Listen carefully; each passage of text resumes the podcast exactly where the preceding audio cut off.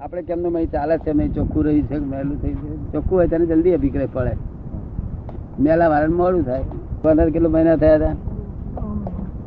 છ મહિના?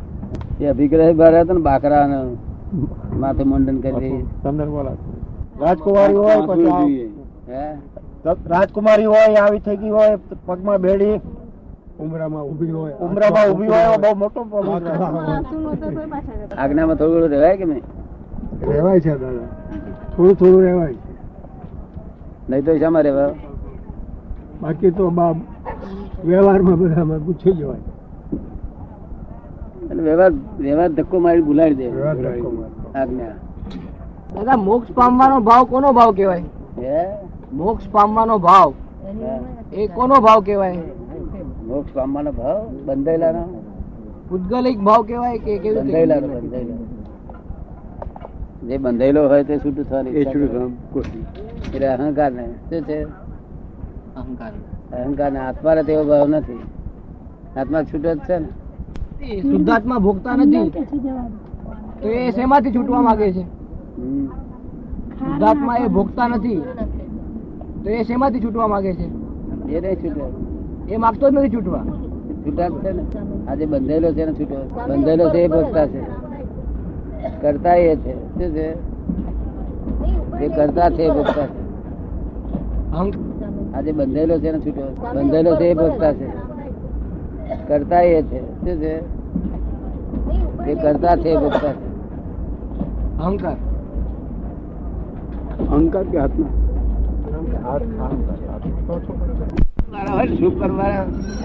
જાગૃતિ બહુ ના હારી રહે. અશુભ કરવાના હારી રહે. અશુભ કરવા જ્ઞાન આપીએ ને તો જાગૃતિ બહુ હારી રહે. અને શુભ કરવા ના હારી રહે. એમના આ તો બધા શુભ આખો દાડો કોનું કોનું કરી કોનું એ કરિયાલું કોનું એ કરિયાલું તેમને અકસ્માત જાગૃતિ ભગ નથી આવતી વાંધો નથી તો.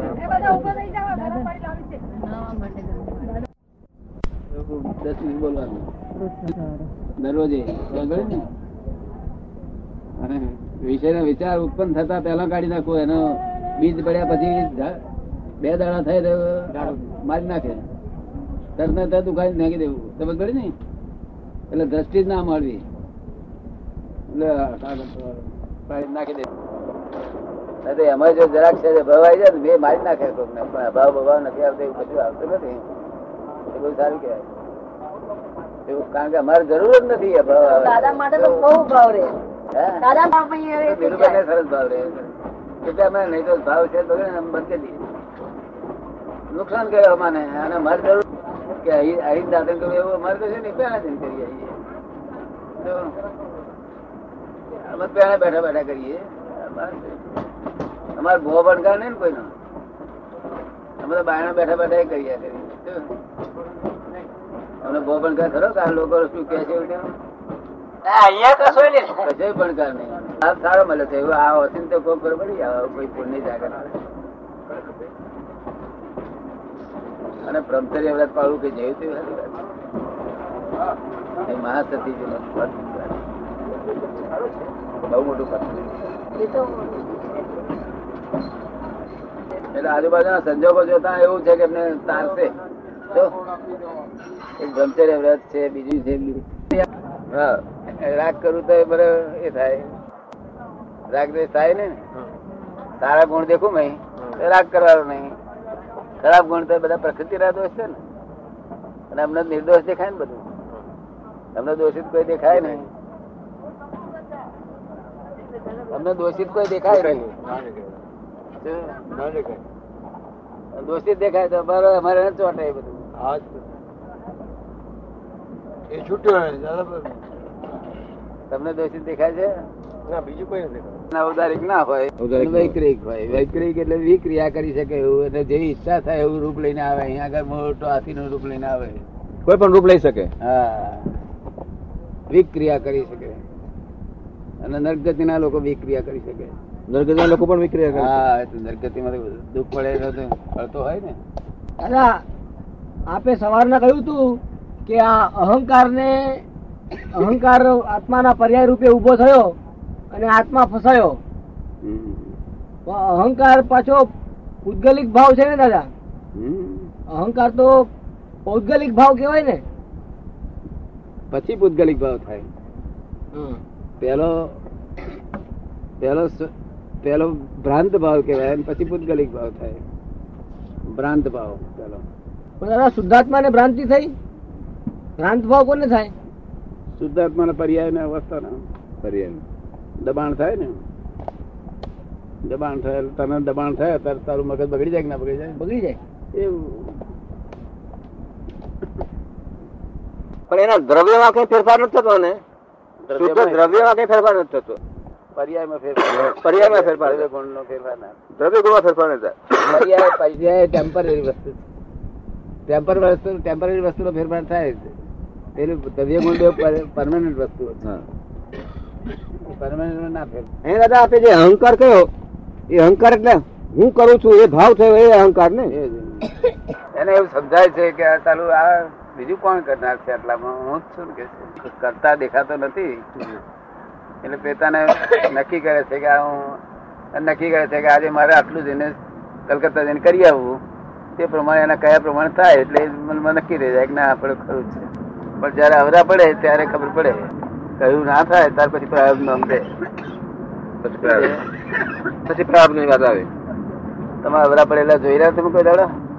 પડે છે દાદા અવરા તો. હે? આપડા પડે ને. હા તે પણ એ છે ત્યારે ખબર પડે. તારા અવરા પડેલા ખબર પડે છે ને હા દાદા. હા દાદા. તે જગ્યાએ ખબર પડે કે આપણે કરતા નથી. પછી દાદા આત્મા પછી આ શુદ્ધાત્મા મોક્ષમાં જાય. પછી એને આવા પર્યાય ઊભા ના થાય ને. દબાણ જ નહીં કોઈ મોક્ષમાં સંજોગો દબાણ નથી.